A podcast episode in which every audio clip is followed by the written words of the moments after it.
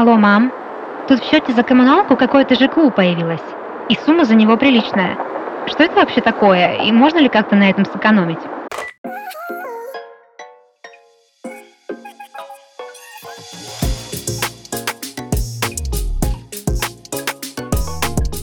Привет! Вы слушаете подкаст «Алло, мам», в котором я помогу вам справиться со сложностями самостоятельной жизни. Этот подкаст мы делаем в студии Red Barn.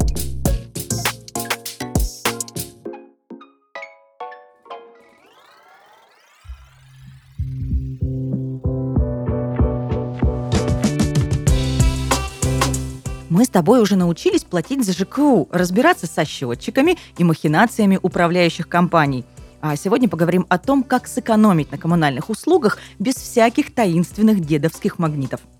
Чтобы оптимизировать свои коммунальные расходы, первым делом стоит заглянуть в квитанцию и внимательно ее изучить. Возможно, ты неожиданно найдешь там услуги, которыми не пользуешься, например, радио или телеантенны. Также ты можешь обнаружить в платежке социальную страховку. Но если у тебя на руках нет страхового полиса и ты не знаешь деталей страхования, то от этой страховки очень мало толку. От нее можно смело отказаться. Еще недобросовестные управляющие компании часто заносят в квитанцию дополнительные поборы, например, замену труб, поддержание чистоты в подъезде или озеленение – Однако все это по умолчанию уже входит в пункт содержания и ремонт жилых помещений, поэтому требовать с тебя дополнительных денег компания не имеет права. Чтобы убрать ненужные поля из платежки, тебе нужно обратиться в управляющую компанию или в МФЦ. Теперь поговорим о непосредственных методах экономии. Начнем с электроэнергии. Многие советуют поставить многотарифный счетчик, который позволит отслеживать энергопотребление в разное время суток и платить меньше или больше в определенные часы. Всего есть три вида счетчиков. Однотарифный считает всю потребленную энергию по единой цене, вне зависимости от времени суток. Двухтарифный поделит расчеты. Днем дороже, ночью дешевле. И, наконец, трехтарифный счетчик. В нем, помимо дня и ночи, отдельно зафиксировано пиковое время. Самые дорогие часы утром и вечером, средняя цена – днем и маленькая ночью. К слову, в новых домах сейчас по умолчанию устанавливают многотарифные счетчики – если ты живешь в новостройке, то, возможно, уже являешься обладателем такого. Если нет, то перед установкой стоит все как следует взвесить. Трехтарифные счетчики вообще не советуют устанавливать в квартирах. Они могут даже ухудшить ситуацию с платежами. Например, если вся твоя домашняя активность приходится на дорогие часы – Однако двухтарифный счетчик может помочь сэкономить полуночникам или ранним ташкам. Если ты привык вставать до рассвета или допоздна сидеть за компьютером, то перейти на раздельный тариф – здравая идея. Но стоит заметить, что окупаются такие счетчики довольно долго, если сравнивать единоразовые расходы на установку и возможную экономию.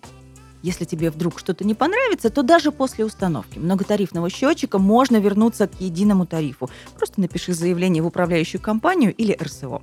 Еще один банальный, но рабочий способ экономии. Установи во всей квартире энергосберегающие лампы. Они потребляют в 5-10 раз меньше энергии, чем лампы накаливания. А покупка светодиодных ламп вообще отличная инвестиция. Они могут прослужить больше 10 лет. Представь, сколько бы пришлось потратить за эти годы на лампочки Ильича. Если ты постоянно забываешь выключать свет, задумайся о покупке датчиков движения, чтобы не мотать лишнее электричество на освещение пустой комнаты. Однако важно будет правильно настроить датчик, если у тебя в доме есть питомцы, иначе счет за ЖКУ может неприлично увеличиться. Чтобы сэкономить еще больше, придется немного поменять свои бытовые привычки. Во-первых, старайся беречь технику, регулярно очищать пылесос, размораживать холодильник, очищать от пыли системный блок компьютера. Ухоженная техника живет дольше и потребляет меньше электроэнергии.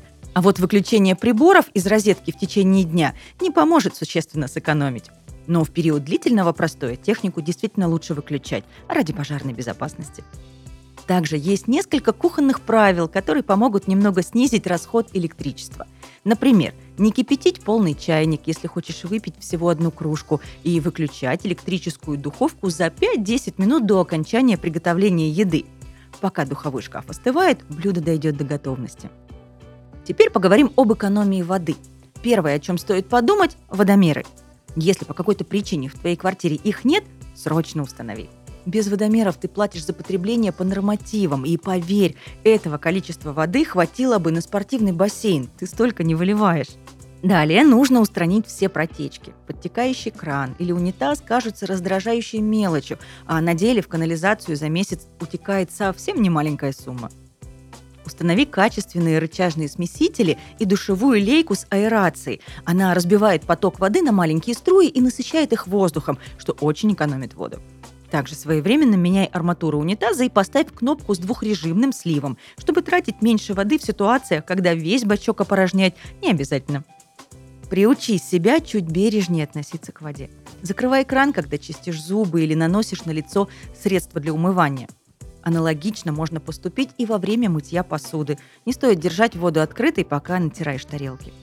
Полностью загружай стиральную машинку, чтобы проводить меньше стирок. И как бы не хотелось подольше подумать над тяжестью своей жизни в душе, старайся не торчать там по 40 минут. Это не только стоит денег, но и вредно для кожи. И напоследок поговорим об отоплении. Весной уже тепло, а батареи жарят как в минус 40. Знакомая ситуация, не так ли? Это пустая трата денег. Поэтому стоит подумать об установке терморегулятора на радиаторы. Также можно поговорить с соседями об установке общедомового счетчика на тепло, чтобы не платить по нормативам. С этим, конечно, придется повозиться, но результат того стоит. Коммунальный платеж кратно уменьшится.